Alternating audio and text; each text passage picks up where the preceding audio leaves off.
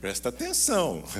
Sabe aquela leitura bíblica que você promete fazer todos os anos, a Bíblia toda, você pega lá a cartelinha, vai marcando capítulo por capítulo? Sabe? Então, pelo menos em Gênesis 8. Você chega, não? Gênesis 6, 7, 8.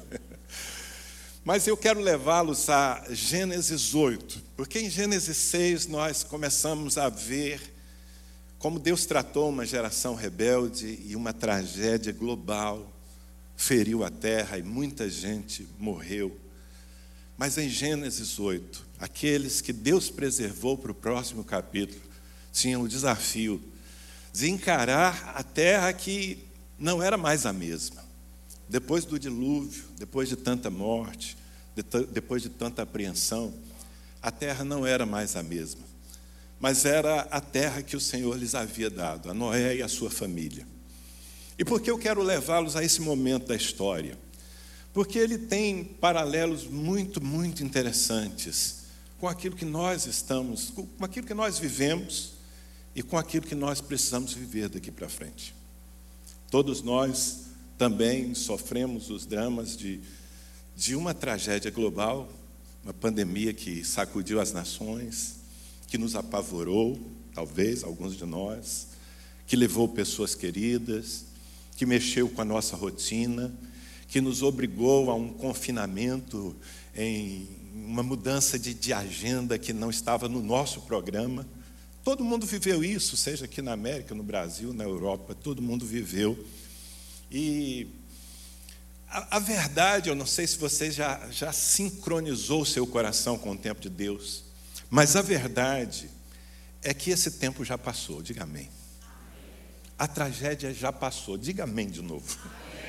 Eu, eu estou pedindo que você interaja, não apenas assim para lhe forçar a participar, mas para que você entenda que a nossa atitude agora vai determinar como serão os nossos próximos dias.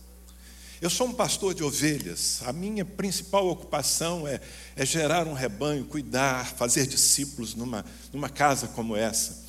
E eu sei quais são os dramas que se passam no coração das pessoas em geral, mesmo aquelas que amam profundamente o Senhor Jesus. Muitas delas estão ainda presas no medo, algumas se acomodaram porque foram tiradas assim, quase que sem aviso, de uma correria na qual estavam envolvidas, não só a correria da sua vida pessoal, mas a correria do próprio ministério. E eu gostei mais uma vez de ao chegar aqui perceber tanta gente envolvida no ministério, tantos voluntários. Mas de repente tudo parou. Nós vivemos isso há quase três anos atrás, dois anos e meio atrás, um pouco mais. Tudo parou, a gente teve que se esconder, a gente teve que criar rotinas que não faziam parte do nosso normal, não é? Eu acho que ninguém gostou desse tempo. Alguém aqui gostou de ficar confinado? Acredito que vocês aqui tiveram momentos em que nem puderam se reunir, como nós lá em Ribeirão Preto. A gente não vai, a gente não vai esquecer desse tempo nunca. Mas a gente precisa deixá-lo para trás. A gente precisa entender que Deus está construindo a história e que há um novo capítulo já em curso. E se o nosso coração não se sincronizar com aquilo que Deus já está fazendo, nós podemos perder o bonde da história e ficar presos numa experiência que foi necessária. Eu dou graças a Deus por todos os cuidados que aos quais eu tive que me submeter com a minha igreja. Eu não gostei, sinceramente, por três, quatro meses eu tinha que pregar para uma câmera, acreditando que do lado de lá tinha uma multidão me ouvindo. Eu não gostei, mas eu dei graças a Deus, eu dou graças a Deus, porque por todos esses cuidados, aqui estamos nós, a gente está aqui. Muita gente se foi, perdemos pessoas queridas, mas nós estamos aqui.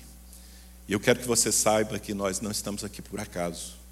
Eu quero que você saiba que você não é um sobrevivente aleatório da tragédia. Não, não. Você é semente de Deus para esse novo capítulo. Deus intencionalmente preservou você porque ele tem planos acerca do mundo e ele precisa de uma semeadura, ele precisa que você seja o protótipo daquilo que ele vai fazer daqui em diante. E é por isso que eu quero lhe levar a Gênesis capítulo 8, porque aqui em Gênesis 8, a partir do versículo 13, nós vemos justamente Noé, depois do dilúvio, depois de ter ficado confinado, trancado com sua família numa arca, numa condição de vida completamente diferente daquela que ele vivera antes, com muito trabalho. Ele teve que esperar, esperar, esperar, debaixo da tensão de que mundo ele iria encontrar depois, debaixo da tristeza de perceber que daqueles que estavam fora da arca, inclusive gente que ele amava, pessoas haviam morrido, a morte havia tomado conta do planeta. Eu acho que você está entendendo o paralelo que eu estou traçando, claro, guardadas as devidas proporções. Mas aqui no capítulo 8 é hora de sair da arca. No capítulo 8 é hora de encarar o mundo que está lá fora, que ainda tem as consequências, as sequelas do que havia acontecido, mas que estava pronto para a semeadura de Noé e para aquilo que Deus tinha posto no coração. Eu quero começar a leitura com você e eu vou fazendo pausas e comentando algumas coisas aqui que eu creio que o Espírito Santo vai usar para lhe dar um rumo. Eu queria muito que você entendesse nessa manhã não apenas uma palavra de ensino, mas uma palavra profética para a sua vida, uma direção de Deus para a sua vida daqui em diante. Nós começamos a ouvir durante, bom, um tempo atrás, sobre um novo normal. Eu, eu fiquei muito apreensivo sobre esse novo normal. As pessoas diziam: o mundo não vai ser mais o mesmo. E a gente ficava se perguntando: mas como assim? Não é? Será que agora a gente vai ter que se acostumar com as máscaras, se acostumar com os confinamentos? Mas Deus tem me dito algo muito claro que eu tenho compartilhado, não apenas com o meu rebanho, mas por onde eu passo. O novo normal, quem vai construir somos nós. O novo normal depende de que atitudes nós vamos ter agora, nesse momento. Então, começo a leitura em Gênesis capítulo 8, versículo 13. Diz assim: Sucedeu no primeiro dia do primeiro mês do ano 601, as águas se secaram de sobre a terra. Então Noé removeu a cobertura da arca e olhou, e eis que o solo estava enxuto. Eu quero muito que você sublinhe na sua mente, que você é, marque essa expressão. Noé removeu a cobertura da arca e olhou, e eis que o solo estava enxuto. A terra estava pronta. Sabe, queridos, eu quero que você se ponha no lugar desses personagens bíblicos.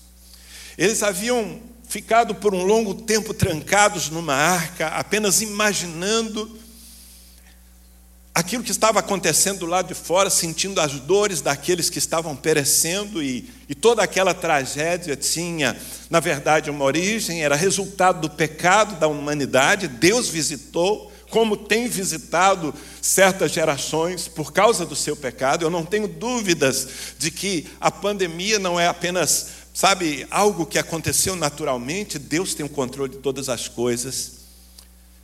E Noé teve que, com sua família, se guardar ali dentro daquela estrutura que havia construído pela fé. Mas agora, o dilúvio havia passado e era preciso encarar, era preciso colocar os olhos naquilo que interessava. Eu acho muito significativo o fato de que esse homem, quando pela primeira vez ele, ele abre a janela, ele olha para o mundo lá fora, ele coloca os olhos na terra enxuta, no solo que estava seco. Eu pergunto para você: será que o mundo estava lindo?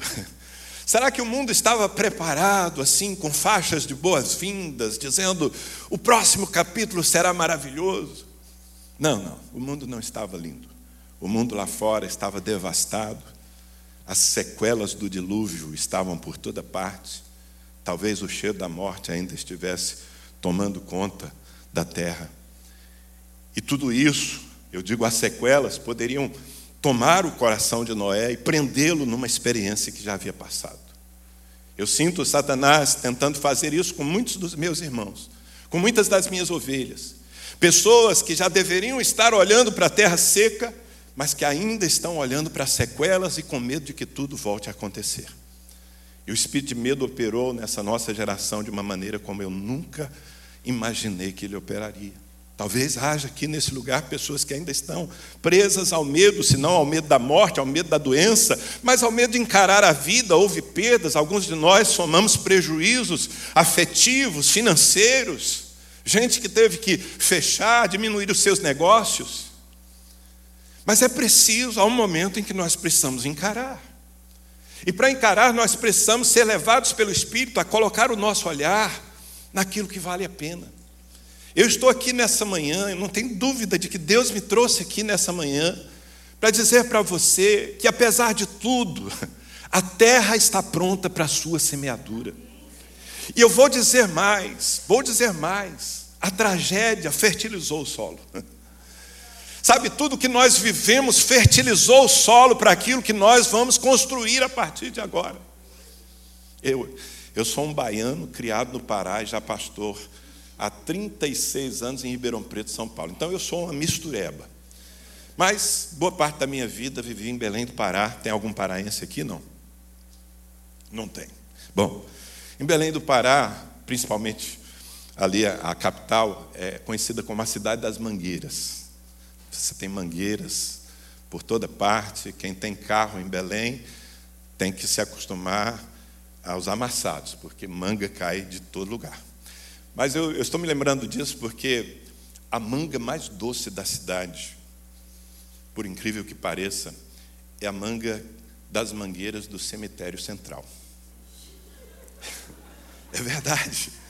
Isso é famoso.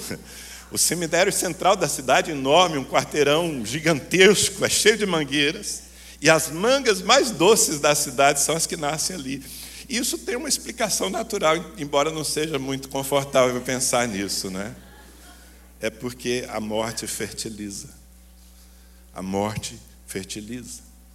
E eu quero transpor essa ideia e te dizer que, apesar de tudo que vivemos, Deus estava preparando o mundo para uma semeadura nova.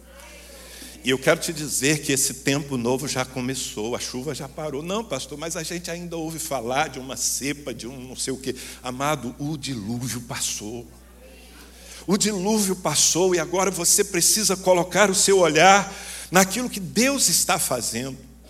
E aliás, há uma, uma, uma curiosidade aqui, eu acho que é mais do que uma curiosidade.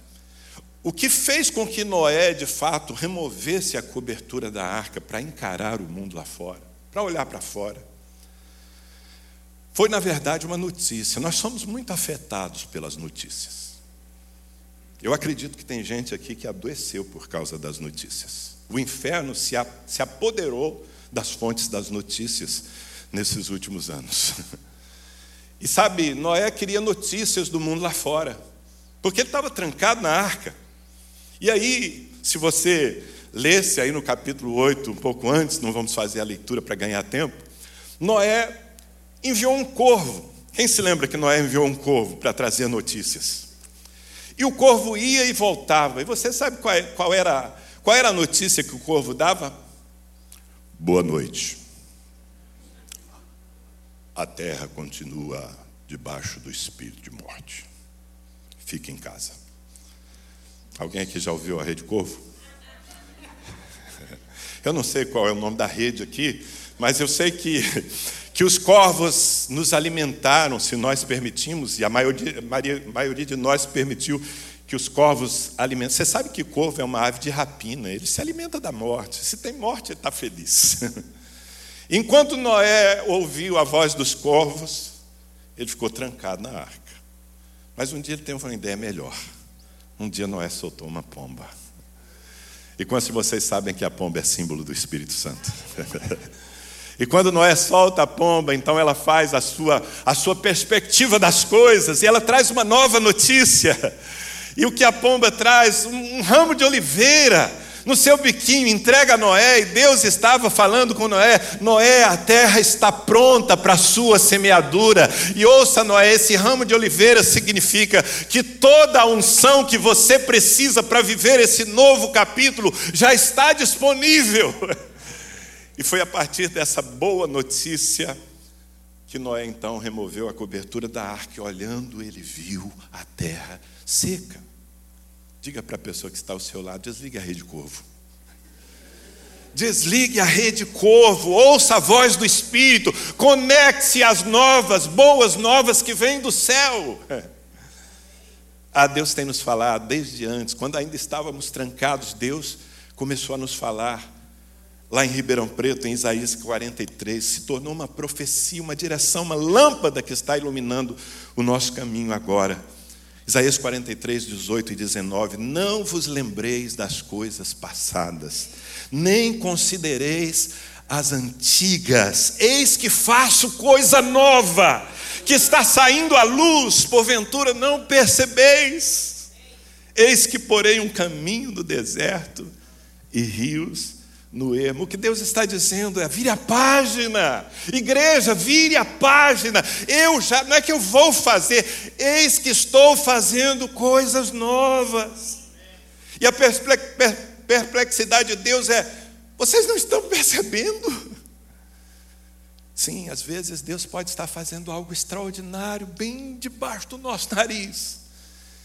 E a gente, por causa do medo, da decepção, da confusão, da angústia, a gente não percebe. Lembra-se daqueles dois discípulos que estavam voltando para Emaús? Eles estavam desistindo de tudo. E por quê? Porque uma sombra havia descido sobre os seus corações. Eles estavam na sexta-feira. A sexta-feira foi um dia tão terrível. Eles viram seu Senhor e Salvador sangrando, fraco numa cruz e finalmente morrendo. Mas agora já era o domingo. O seu Salvador, morto na sexta, já havia ressuscitado. E estavam andando ao lado deles no caminho, mas eles não percebiam, eles não o reconheciam, tal era, sabe, a sua confusão de alma. Às vezes nós não estamos percebendo. Eu estou aqui para dizer, Deus já começou, querido.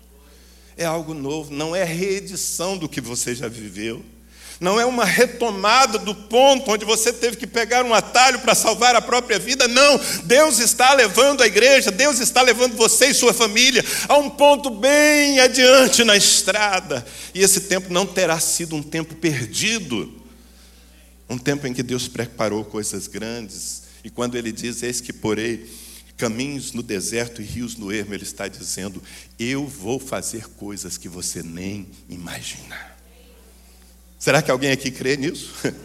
Bem, eu estou te entregando uma palavra profética, você faz com ela aquilo que o seu coração desejar. Então, Noé, ele coloca o seu olhar naquilo que interessa. No versículo 14, diz assim: E aos 27 dias do segundo mês a terra estava seca. Então disse Deus a Noé: Deixa eu parar de novo aqui. Porque, ok, eu estou vendo, a terra está pronta, eu preciso encarar, nós precisamos viver, nós precisamos construir a nossa vida. Mas e agora? Saio como um louco, tentando recuperar o tempo perdido? Preste atenção, disse Deus a Noé. Se é uma coisa que todos nós, seja como indivíduos, como pais de família, seja como ministros na casa de Deus e como igreja do Senhor, precisamos fazer agora, nesse tempo é parar para ouvir. Você precisa parar para ouvir Deus. Deus tem uma direção específica. Eu não sei se eu acredito, eu conheço o seu pastor, eu sei o que ele prega, e eu acredito que você capturou a visão dele. Vocês não são aqui meros religiosos que se reúnem num domingo para prestar um culto, cumprir alguns rituais e viver o resto da semana como se Deus não existisse, certo? Vocês são realmente discípulos de Jesus Cristo. Vocês são pessoas que acreditam que Deus está no trono e que Ele tem interesse em cada detalhe das suas vidas, é isso mesmo? Então, querido, mais do que nunca nós precisamos parar para ouvir, porque às vezes a ansiedade, a necessidade até de sairmos, não é? Como eu disse, recuperando o tempo perdido, pode nos levar a despender energia em coisas em que Deus não está. É preciso parar para ouvir, ter uma direção. Como eu disse agora há pouco, Deus não vai reeditar coisas. Não se trata de você apenas retomar aquilo que você domina, que você sempre fez, seja na vida profissional, seja na vida espiritual. Se trata de você perceber o que Deus está fazendo de novo e surfar nessa onda. Tem uma onda que já começou, querido, e você precisa surfar nessa onda. É isso que vai levar você ao sucesso, e por favor, entenda sucesso a partir da perspectiva do reino de Deus. ter sucesso é estar no centro da vontade do Senhor. Então disse Deus a Noé: Não saia ainda, Noé, eu tenho algo a lhe falar. E o que foi que Deus disse? Versículo 16: Sai da arca, e contigo tua mulher, teus filhos e as mulheres de teus filhos. Preste atenção, o que Deus disse a Noé naquele momento é o que eu sinto o Espírito Santo dizer à igreja. Sai da arca, é importante. Você precisa deixar para trás esse tempo de reticências, você precisa deixar para trás esse tempo de medo, esse tempo de comodismo, inclusive. Sai da arca, mas presta atenção num detalhe: contigo, tua mulher, teus filhos e as mulheres de teus filhos. O que Deus está lhe dizendo nessa manhã é: não viva o próximo capítulo com a sua família dispersa. Não deixe o seu casamento à parte, não saia correndo, você que é um homem que tem tanta coisa para fazer, tanta responsabilidade. Vocês, a maioria está aqui porque tem um projeto, precisa conquistar coisas na vida, mas por favor, querido, por favor, não cometa o mesmo erro que tantos cometeram no passado. É de correr atrás das coisas desejáveis e se esquecer das coisas realmente essenciais. A sua família é o que há de mais precioso nessa terra. O reino de Deus não começa aqui no domingo. Desculpa se você tem um entendimento errado, mas o reino de Deus não começa aqui no domingo quando você se reúne com a igreja. O reino de Deus começa na sua casa, quando ao redor da mesa você se senta com a sua mulher, com seus filhos, e vocês dão graças a Deus pelo pão que Ele coloca ali todos os dias. Eu não estou falando algo retórico, sabe? Traz a sua família junto. Eu estou realmente te dizendo de algo vital, porque para esse novo capítulo, se as nossas famílias estiverem dispersas, se os nossos casamentos estiverem deixados assim, sabe? Deixa aí que ele vai sobrevivendo. Não suportarão. Se você entregar um filho adolescente à escola, ao college, à faculdade, para encontrá-lo depois de quatro, cinco, seis anos, desculpa, você não o reconhecerá. Você não o reconhecerá. Provavelmente você perderá o seu filho. Então o que fazemos, pastor? Não enviamos nossos filhos para as escolas? Não, enviamos sim. Eu enviei os meus. Os dois estão formados. Monique é médica, formou-se na USP. Gabriel se formou em publicidade e marketing, está se preparando para ser ungido como pastor. E eles foram para as faculdades, verdadeiros antros de, de, de, de, progressismo, de humanismo. Mas eles, eles não dispersaram porque nós fomos com eles. Nós estávamos juntos, nós nos mantivemos juntos. É preciso que você esteja junto, querido. Ninguém pode fazer isso, seu pastor não pode. Não imagine, ainda que vocês tenham um ministério maravilhoso aqui. Eu dei uma olhada, cheguei aqui, passei lá pelo ministério infantil, quanta gente dedicada. Mas não imagine, por favor, não se engane achando que se você entregar os seus filhos por uma hora no ministério da igreja, você vai tê-los como crentes para sempre. Você precisa assumir a responsabilidade de trazer junto consigo a sua família nesse novo tempo. A igreja está aqui para lhe apoiar nisso, certamente, mas o trabalho é seu. Não se distraia com os desafios, não se distraia com a semeadura que terá que ser feita. Traz junto consigo sua família. Eu estou te fazendo um apelo em nome de Jesus Cristo. Porque a palavra de Deus coloca essa prioridade. Paulo escrevendo a Timóteo, no capítulo 5, versículo 8, ele diz: Ora, se alguém não tem cuidado dos seus, e especialmente dos da própria casa, tem negado a fé e é pior do que o descrente. Eu acho que não poderia ser mais direta uma palavra sobre família do que essa. O que Paulo está dizendo aqui é que quando nós, quando nós deixamos a nossa família terceirizada e não realmente cuidamos dos nossos, nós estamos desviados. É um desviado. Paulo está dizendo, não, é, negou a fé. É pior do que o descrente. Portanto, sai da arca. Sim, cara, tem muita coisa para fazer agora mas contigo, tua mulher, teus filhos e as mulheres de teus filhos. Quando você recebe essa palavra? Agora, veja bem, querido, aqui no versículo 17, eu não vou ler o texto, mas Deus está dizendo: vão sair contigo também, Noé, todos os animais que eu falei para você levar consigo na arca. E eu só quero fazer um comentário aqui, porque talvez você, como eu, tenha sido, tenha sido pego de surpresa pela pandemia. Gente, eu estava num retiro de pastores e de repente o mundo fechou. Eu tive dificuldade para tomar um voo de volta para minha casa. E todos nós fomos surpreendidos por uma mudança radical. Mas não Deus. Deus tinha programado tudo. Entende? Deus tinha programado tudo. E Deus preservou tudo aquilo que você precisa para viver esse novo momento. É isso que eu quero que você entenda. Talvez você tenha vivido perdas, perdas pessoais, perdas emocionais, perdas financeiras nesses últimos tempos. Mas o que eu quero afirmar aqui, pelo Espírito, é que tudo o que você precisa para viver com sucesso essa nova etapa está saindo com você da arca. Porque a provisão de Deus fez com que isso estivesse aí. Amém? Agora veja o que diz aqui no versículo 18, versículos 18 e 19. Saiu, pois, Noé com seus filhos, com sua mulher e as mulheres de seus filhos. E no versículo 19 diz então que saíram todos os animais e tal. Agora veja bem, saiu. Como a gente, a moçada diz lá no Brasil, partiu. Vocês conhecem essa, essa gíria aqui já? Claro, né? isso aqui é um Brasil, um Brasil melhorado, né?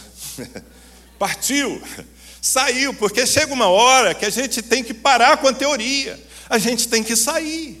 A gente tem que encarar, a gente tem que voltar a fazer as coisas que deixamos de fazer, inclusive encarar coisas novas que o Senhor vai colocar diante de nós. Eu sei que vocês estão ouvindo o Espírito aqui sobre crescimento, mas crescimento não é espontâneo, crescimento é fruto de semeadura. É preciso sair e semear. Para você prosperar financeiramente, é preciso você sair e semear. Para que essa igreja prospere, conquiste essa cidade e conquiste, essas, eh, conquiste as nações, como é promessa de Deus para essa família, sim ou não? É preciso semear, encarar, sair, deixar o ponto morto. Sabe, irmãos, eu não sei, acho que aqui também aconteceu, mas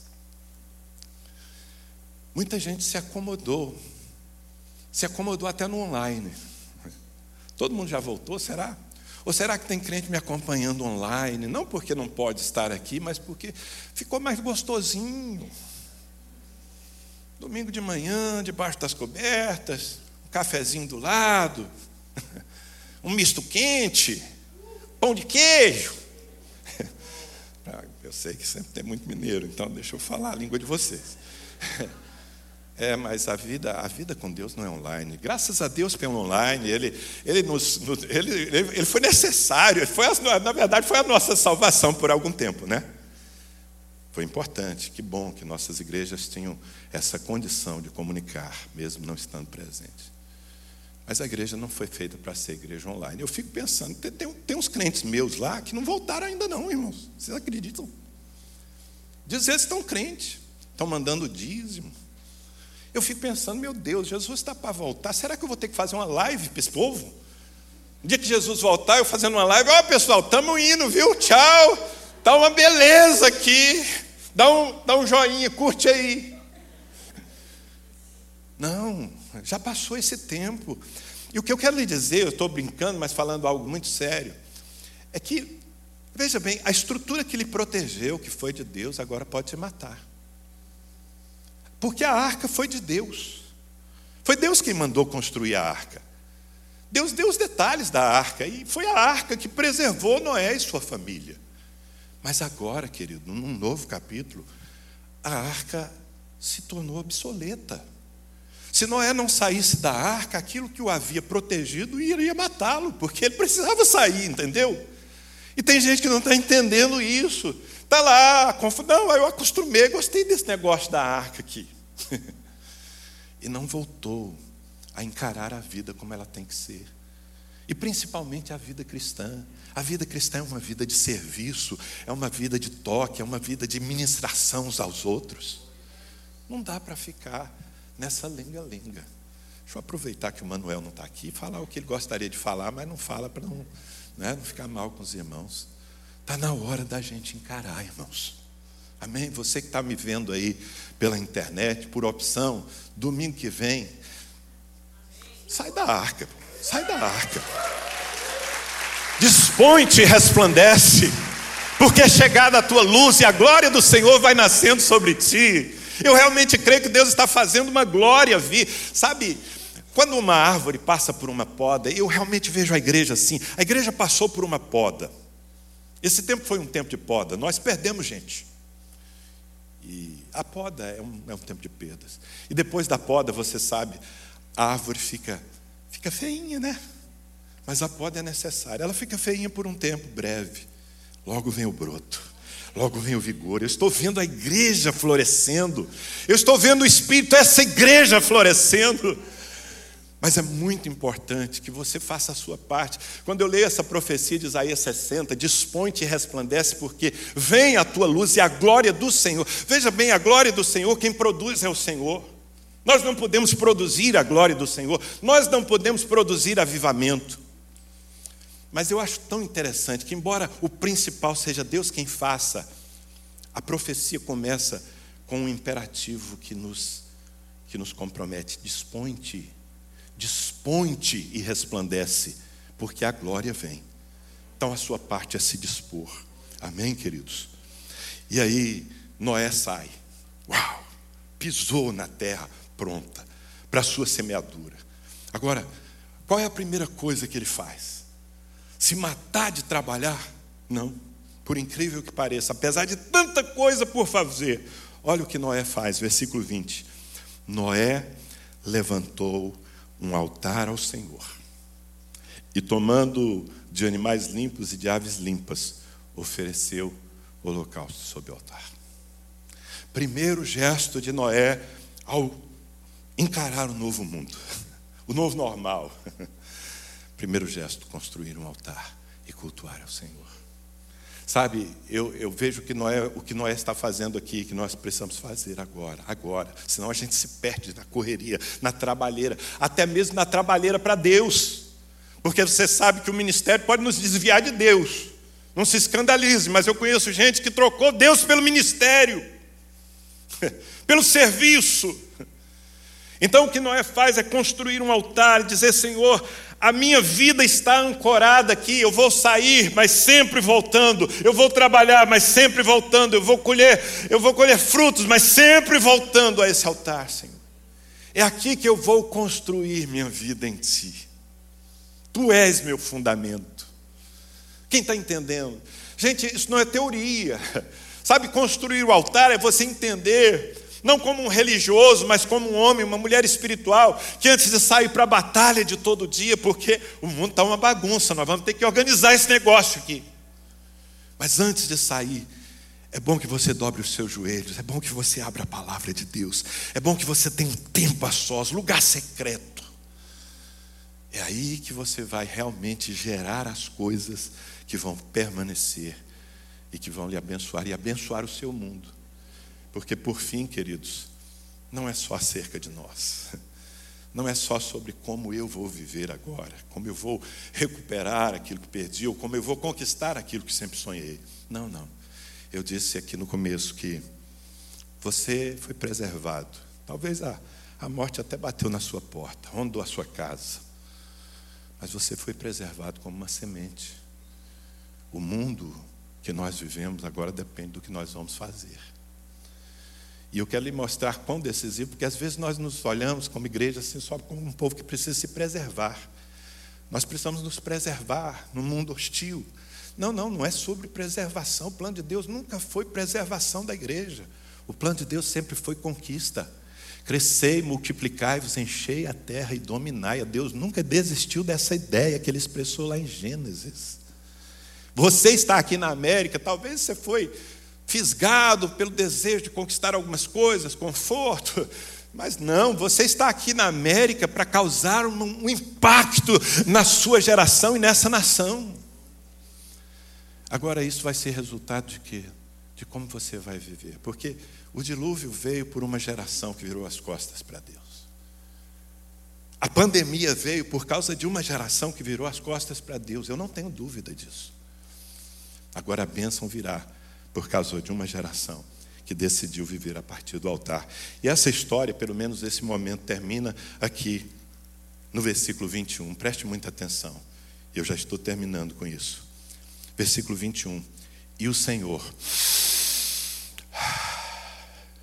E o Senhor aspirou o suave cheiro e disse consigo mesmo: Não tornarei a amaldiçoar a terra por causa do homem, porque é mau o desígnio do homem desde a sua mocidade, nem tornarei a ferir todo ser vivente, como fiz.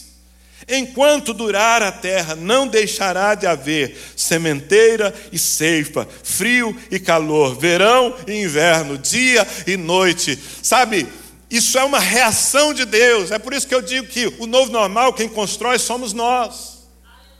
Porque dependendo da atitude que nós temos na terra, Deus, lá do trono, onde Ele controla realmente todas as coisas, Deus.